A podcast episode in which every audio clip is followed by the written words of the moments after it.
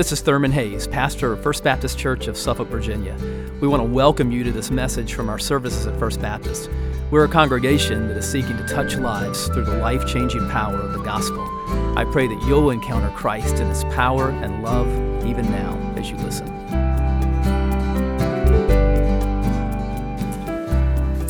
You can be seated. Let's pray together. Father, we, we praise the name of Jesus.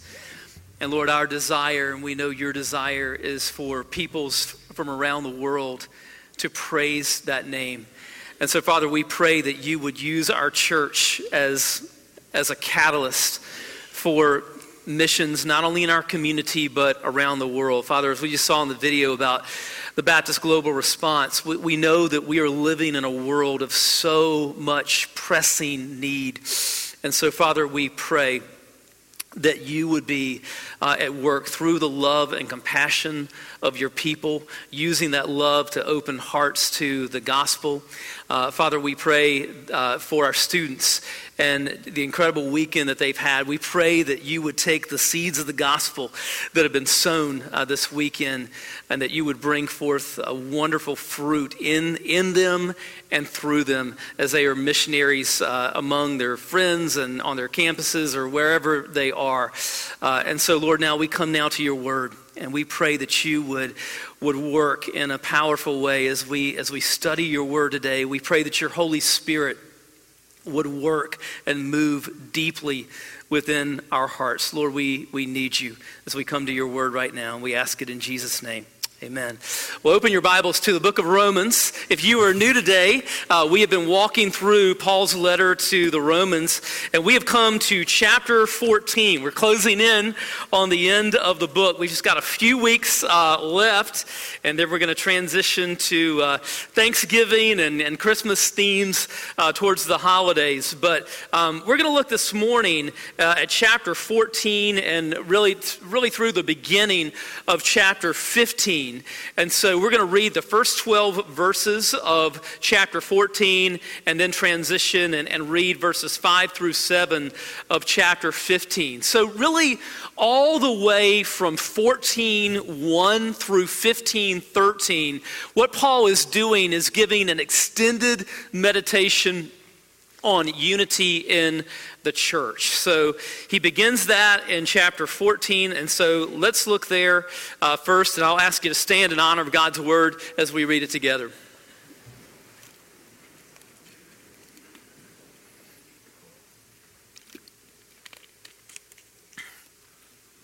Romans 14 and beginning with verse 1. Paul says, As for the one who is weak in faith, welcome him, but not to quarrel over opinions. One person believes he may eat anything, while the weak person eats only vegetables. Let not the one who eats despise the one who abstains, and let not the one who abstains pass judgment on the one who eats, for God has welcomed him. Who are you to pass judgment on the servant of another? It is before his own master that he stands or falls, and he will be upheld, for the Lord is able to make him stand. One person esteems one day as better than another, while another esteems all days alike. Each one should be fully convinced in his own mind. The one who observes the day observes it in honor of the Lord. The one who eats, eats in honor of the Lord, since he gives thanks to God, while the one who abstains, abstains in honor of the Lord and gives thanks to God. For none of us lives to himself, and none of us dies to himself.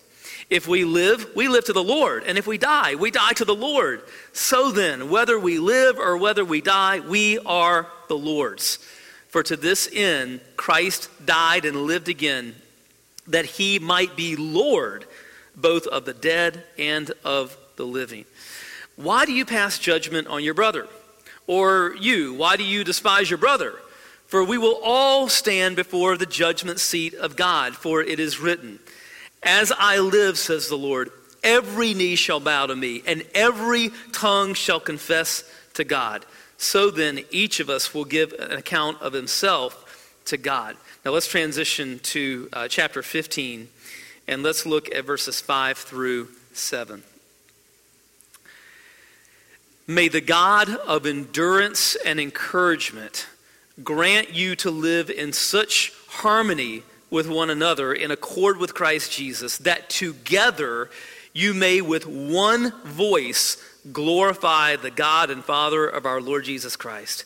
Therefore, welcome one another as Christ has welcomed you for the glory of God. You can be seated.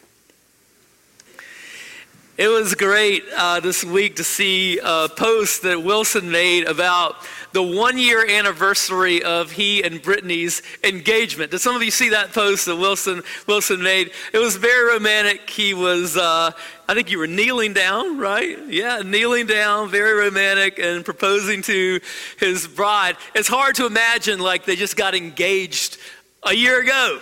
And now they're married, and he's one of the pastors in our church. And you've had a busy, busy uh, year.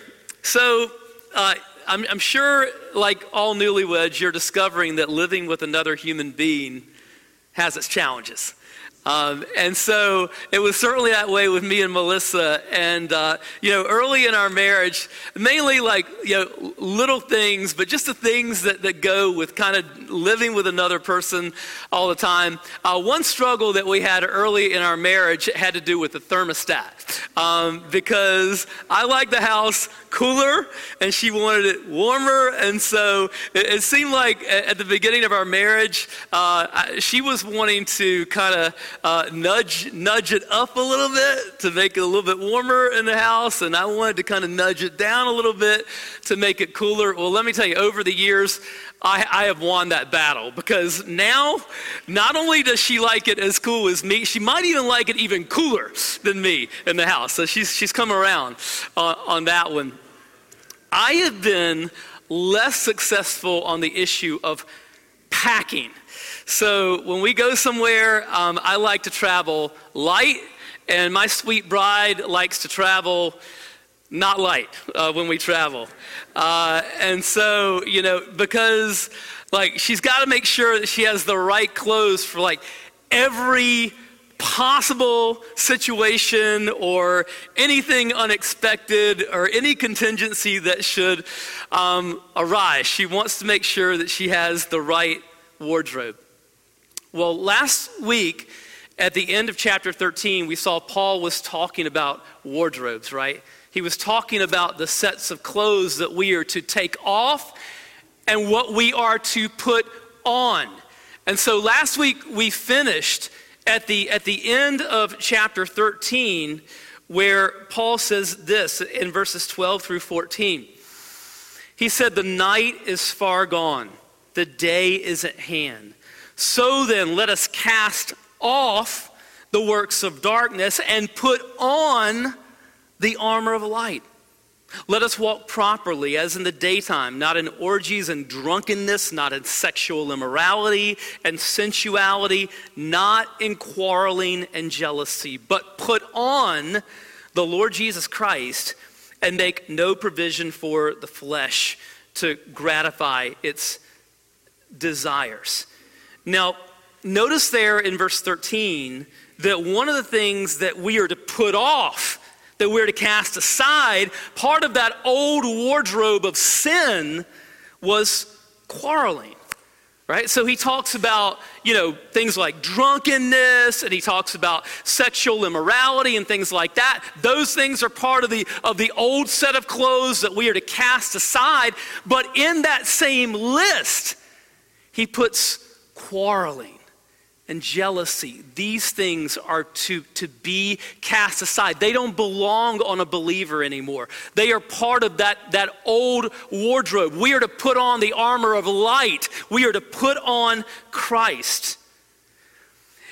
And Paul tells the church at Rome here that one of the things that they're, they're to put aside is quarreling because he knows that there is some quarreling that is going on in this church. Now, Paul has hinted at this throughout Romans, as we, we've talked about. If you've been with us throughout this journey through Romans, you know at many points he's kind of hinted at it. But now, in chapters 14 and for at least half of, of chapter 15, he's going to do an extended meditation on unity. And, he, and as he says in chapter 12 and verse 16, live in harmony with one another. So, this chapter is about why we should do that and, and how we do that. It's about unity. First of all, unity because of Christ's salvation. Unity because of Christ's salvation. So let's look at verse 1 of chapter 14. He says, As for the one who is weak in faith, welcome him, but not to quarrel over opinions. Okay, so there were two groups of people in the church at Rome that were kind of at odds with one another. Um, he, Paul refers to them in this section as the strong and the weak. Now, he doesn't mean weak as a put down. What he's talking about is that there were people in that church whose consciences were weak and they were easily pricked, they were easily offended.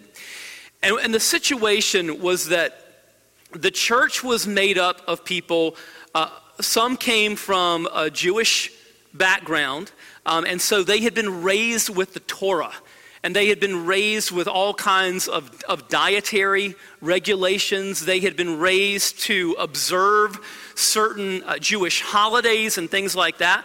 Well, well, now these people had become followers of Jesus. They accepted Jesus as their Messiah, but their consciences were still weak and they wanted to cling to some of these old traditions. They did not believe that they were saved by doing so. Now, that is a very different situation than what Paul was dealing with at Galatia. So, in Galatians, there were false teachers who were teaching that in order to be saved, that you had to carry out these old uh, Jewish traditions and laws. That was not the case at the church at Rome.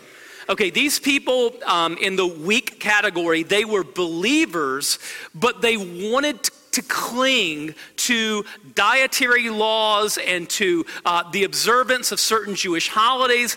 And more than that, they wanted the other people in the church who had not been raised like them to practice these things as well. So that was a problem.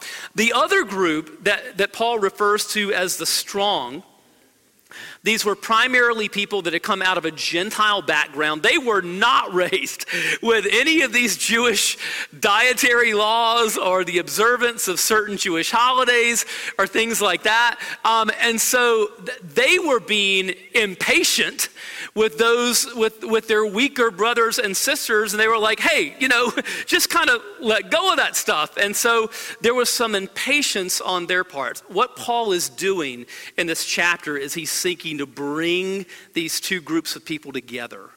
And he's going to speak to both groups. And so he is saying to weaker brothers and sisters, you know, you can continue to carry on your traditions and things like that, but you should not require of other people what God does not require. And he is saying to the stronger brothers and sisters, you need to be patient with your weaker brothers and sisters. And that's what he's saying here in verse 1. He is addressing the strong, and he says here, As for the one who is weak in faith, welcome him. But not to quarrel over opinions. So, Paul is addressing uh, the people who are strong. He is clearly uh, one, one of them, as we're going to see at the beginning of chapter 15. But, and Paul is saying to them, listen, let's accept our weaker brothers and sisters. I know you feel like they have some hangups about these things and you don't have these hangups, but let's be patient with them. Let's allow them to, to, to grow and let's, let's accept them and let's welcome them and let's not quarrel over non essentials. Let's not major on minors and quarrel over our opinions on these non essential issues. Now, listen, there are essentials that, that believers have to agree on doctrinally in order to have real fellowship and unity. I mean, we have, we have got to, you know, believe that in the truthfulness of the Bible. If we don't believe that, like, we're, we don't have anywhere to stand, you know?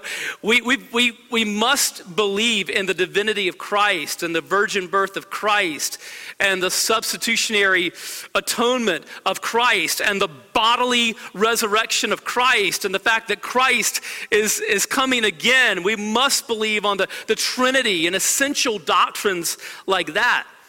But you know, there are, there are many doctrines that are non essential, where Bible believing Christians, you know, may have different, uh, different takes on, okay? And so we don't want to, we don't want to argue over those things or, or make those things a, a, a point of, of division because they're non essential.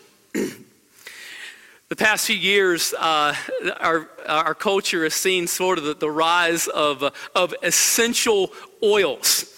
And uh, these, these little bottles began making their way into our house a few years ago.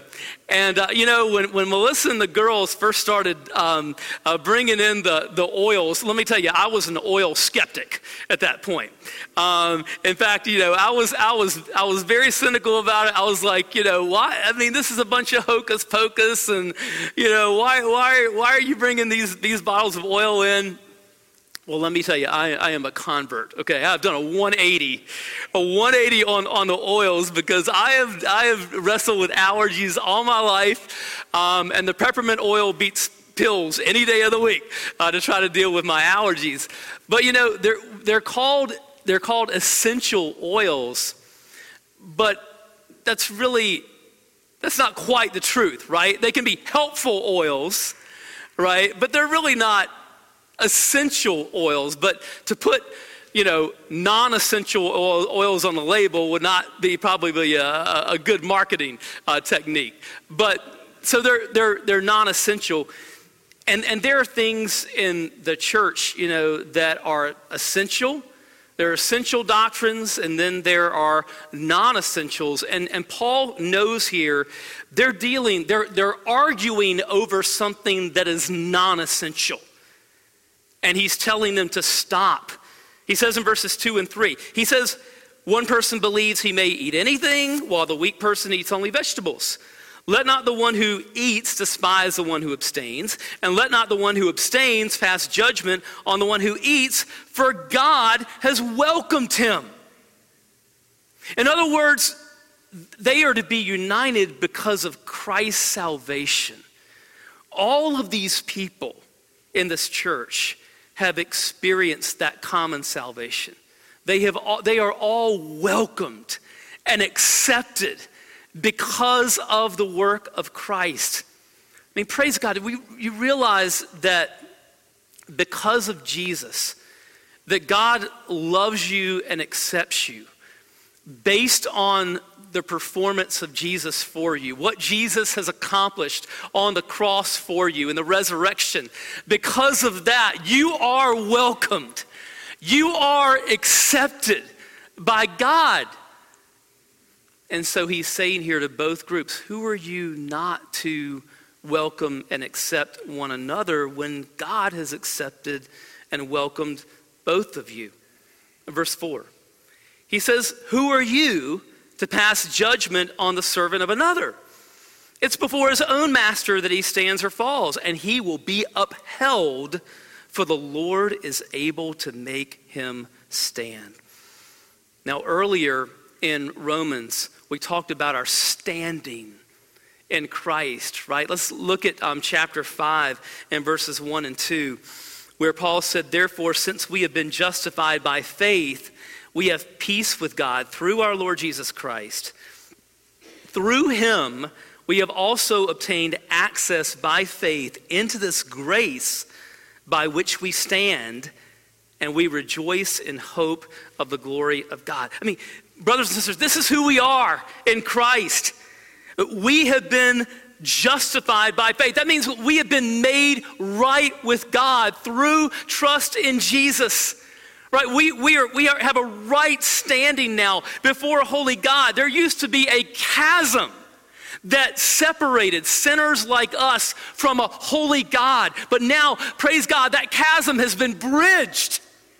All because of Jesus, all because of the, the work of Christ on the cross.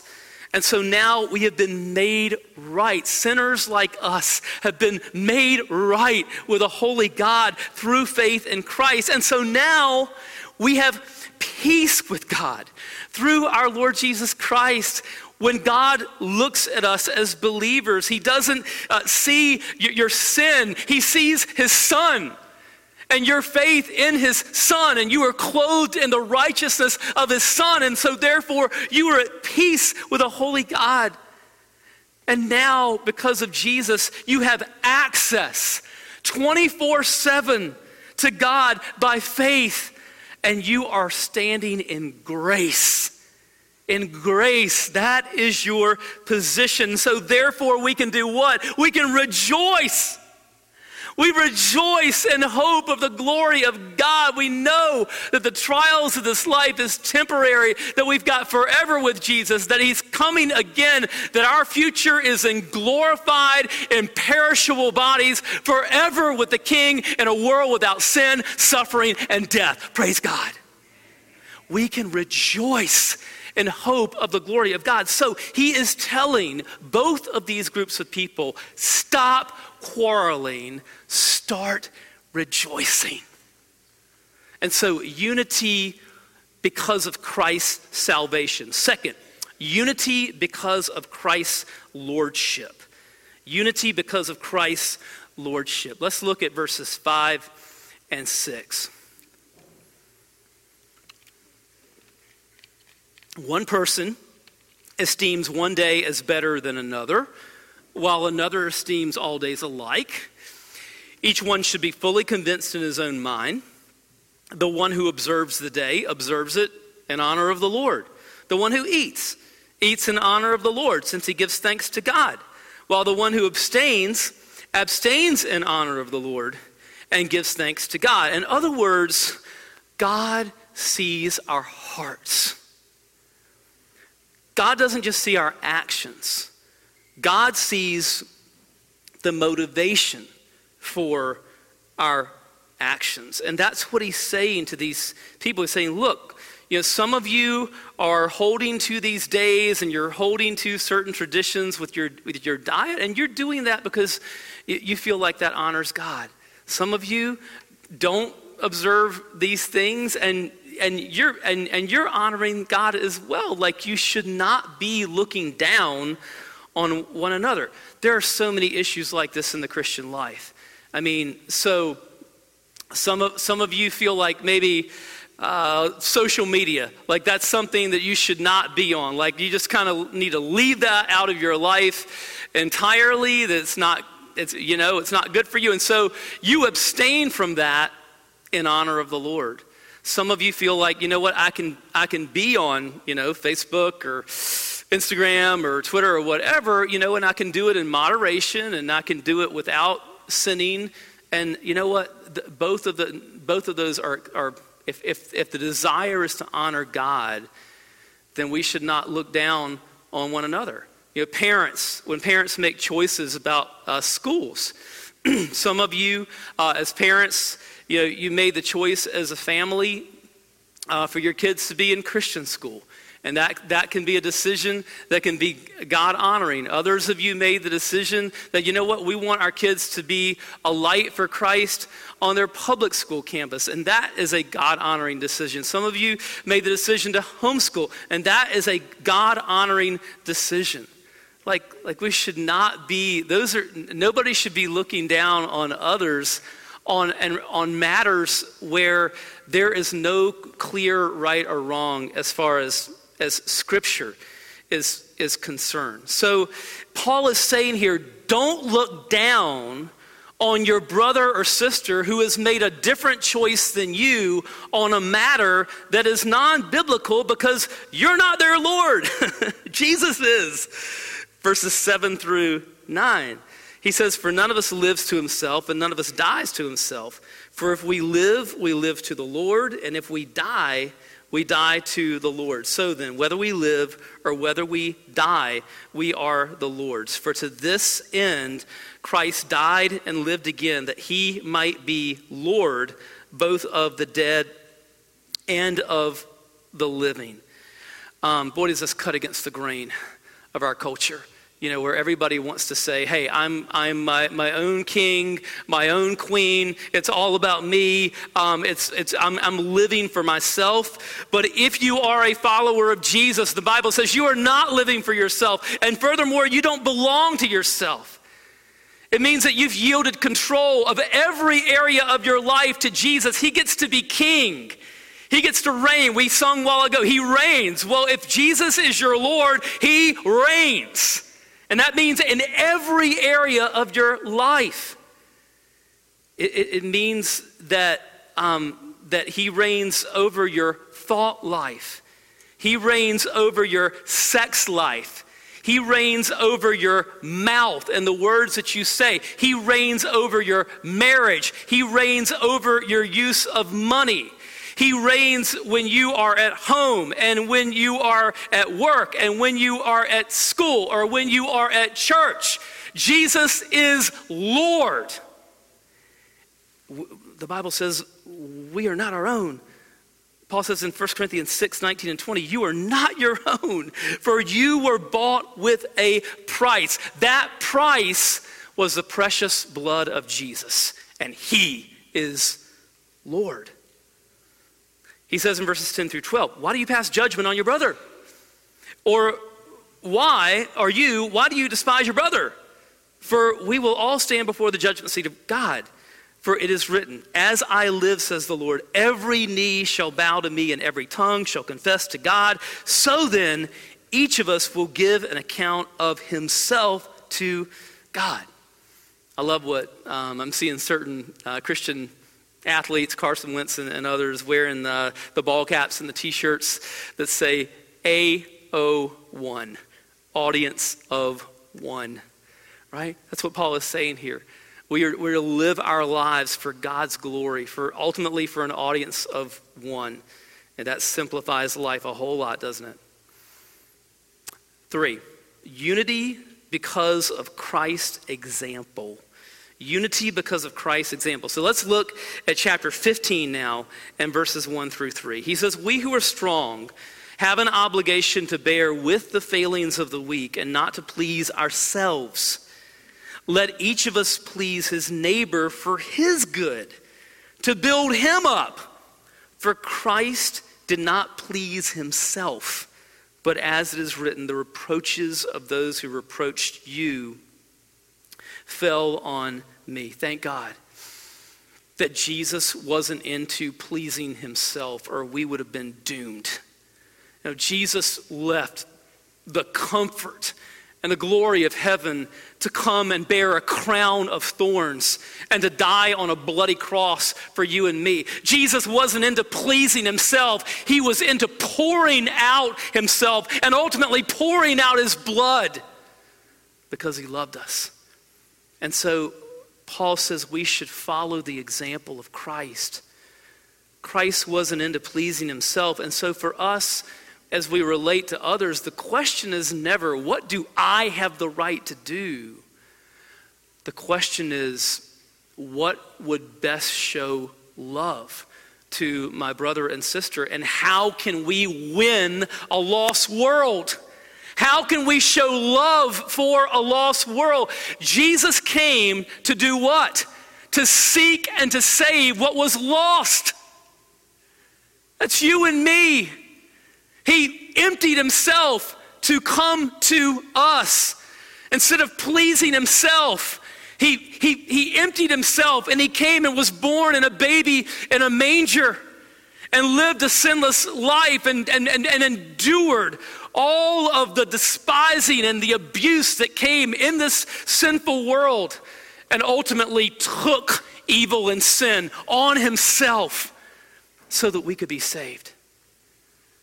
So instead of being into pleasing ourselves, right, and asserting our own rights and our own uh, opinions and our own preferences and things like that, the issue is how can I show love to my brother or sister and how can we love a lost world the way that Jesus did? How can we empty ourselves, surrender, surrender our rights so that others can be won to Christ the way that Jesus surrendered his rights so that we could be saved?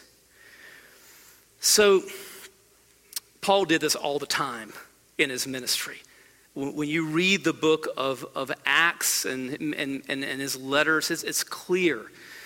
like Paul was incredibly flexible about giving up you know, his rights and preferences and all of that. He was incredibly flexible about giving any of that. He was flexible about everything but the gospel.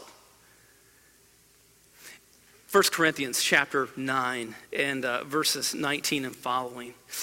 He says, For though I am free from all, I have made myself a servant to all that I might win more of them.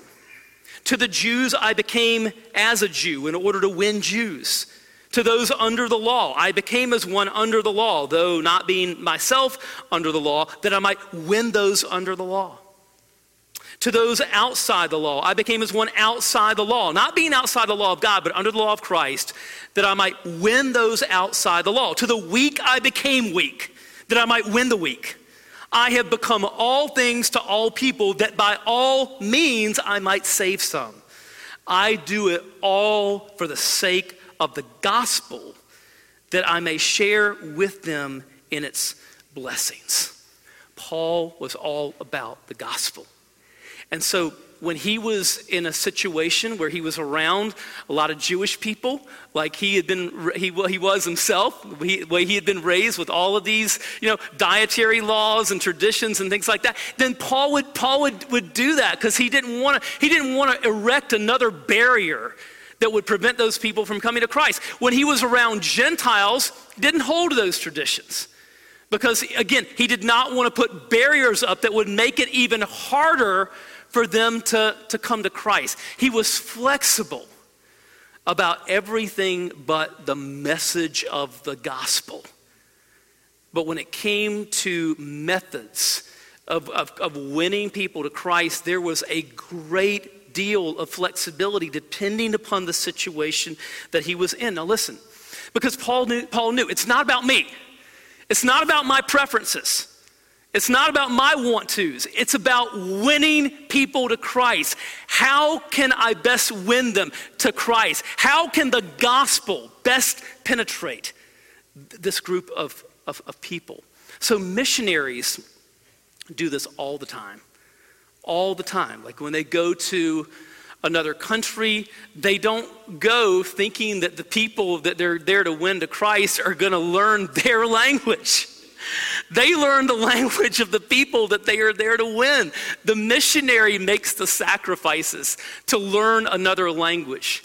They do not show up in another culture, in another country, and expect those people to, to dress like they're used to dressing. If they're American missionaries, they do not expect the people that they're there to win to dress like 21st century Americans. It, it, they, they adopt the, the, the, traditions of the people. Lottie Moon was, a, was a, a pioneer in this regard because she began to, to dress like, like a Chinese woman.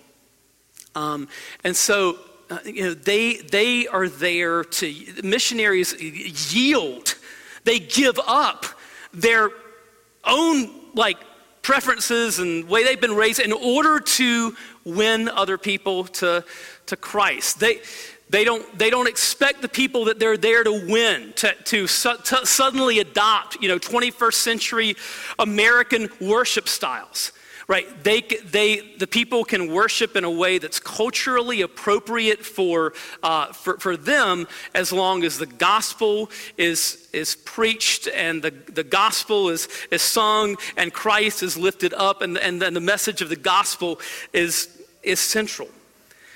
So, churches have to think like missionaries as well, especially in the culture that we are living in today. This week I saw some stats that absolutely uh, blew me away about younger people, about young adults, millennials in our culture. Just think about this 59% of millennials, that's people roughly ages 22 to 35, okay, people in their 20s and 30s, 59% of these people who were raised in a church have dropped out.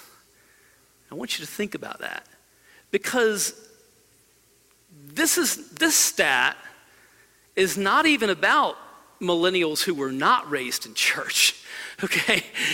because very few, a tiny percentage of them are, are, are in church. This is, this is almost 60% of those who were raised in church that have dropped out. Only two in 10 Americans under 30 believe attending a church is important or worthwhile.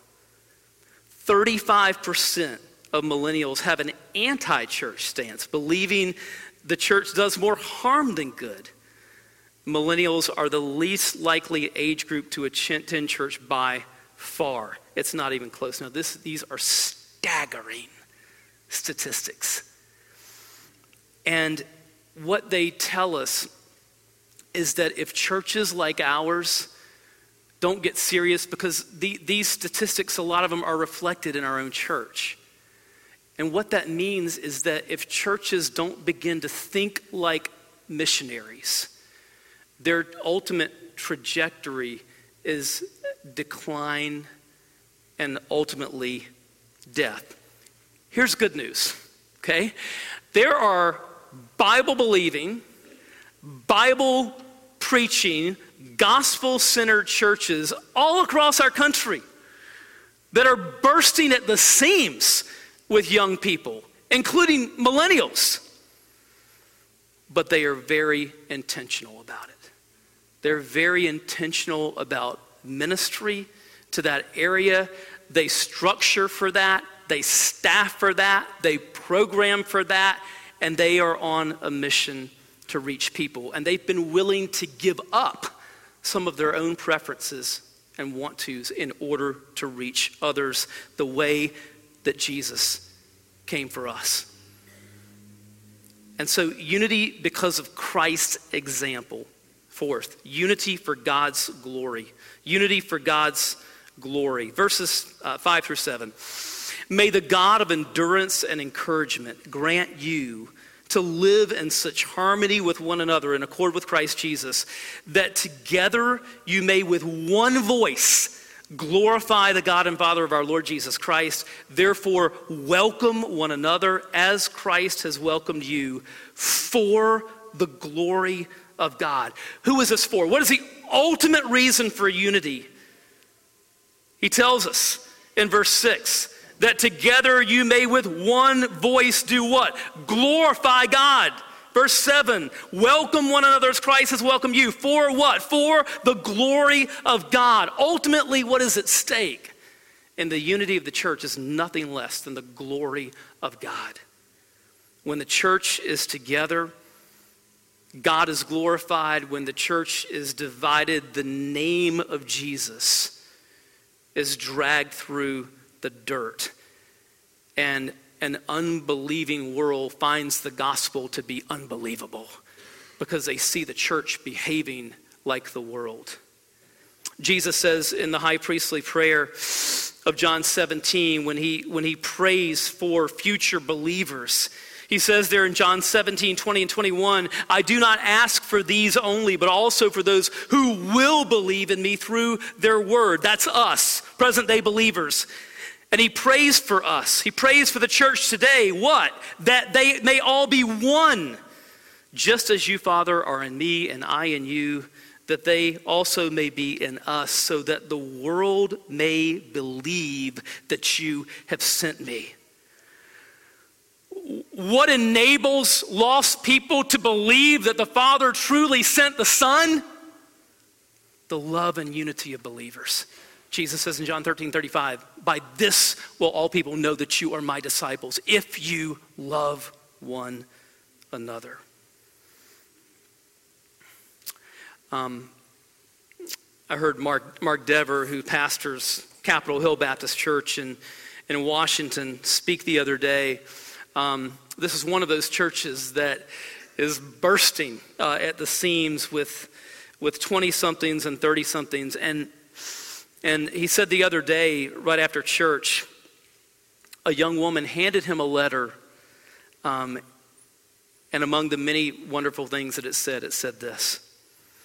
This young woman wrote this letter to her pastor, and she said this One year ago today, I was not a Christian. I had never heard the gospel. I did not know who Christ was or what he had done for me. One year ago today, I went out with four very surface level friends, drank more than I ought to have, and was in an abusive relationship, and went home crying on my 21st birthday. This year, on my birthday, I was surrounded by around 40 people who genuinely care about my heart and want what is best for me and most glorifying to the Lord. About 30 of these people are part of our church family. I have no explanation of how I am so integrated into such an incredible community of so many people. It is so vastly undeserved and so clearly the Lord's kindness and mercy to provide not only community, but one as rich as this. It is so sweet to be equipped to share the truth of Scripture with my unbelieving friends. My desires, my affections, my habits, my relationships, honestly, my whole life has been changed this year. God used this church body to save my life. Let's pray. Oh, Father, there is such power in the body of Christ when we are together. There is such a, a witness to an unbelieving world, to, to, to people who are who do not yet know you, just like this young woman did not know you a little over a, a year ago. But you, you use the power of the gospel and you use the love of your people for her and for one another as, as a means of opening her heart to the message of the gospel. And Father, as we see here in, in Romans 14 and, and 15, what's at stake in the unity of the church at Rome and the unity of our church and any local church? What is at stake is, is your glory. Lord, we want we want your, your name to be honored. And we want to conduct ourselves towards one another in a way that is going to honor Christ and, and, in, and in a way that is going to show forth the love of Jesus, seen in the love of his people for one another and the love that we have for the lost that, Lord, your Spirit would make that compelling. Compelling that more and more people could be won to you, that more and more people could give, be giving praise to you and thanks to you, and that your name would be more and more lifted high and exalted. And we pray it in Jesus' name.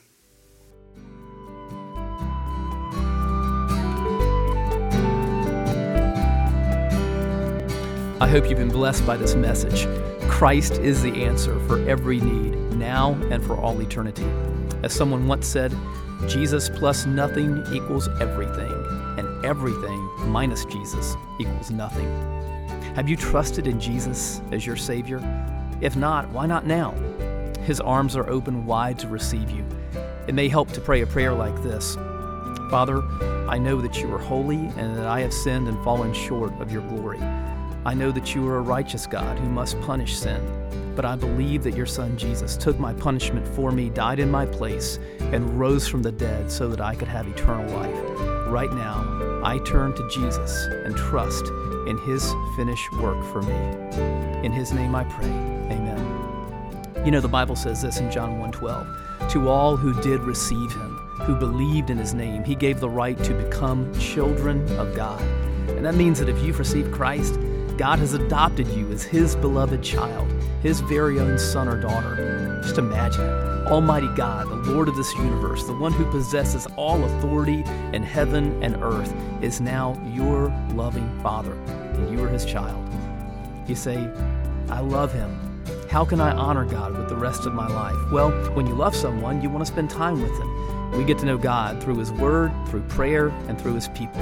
I would encourage you to pick up a copy of the Bible and begin to read it. Begin to pour out your heart to Him in prayer. And find a church family where the Bible is preached, where Christ is exalted, and where His love is flowing.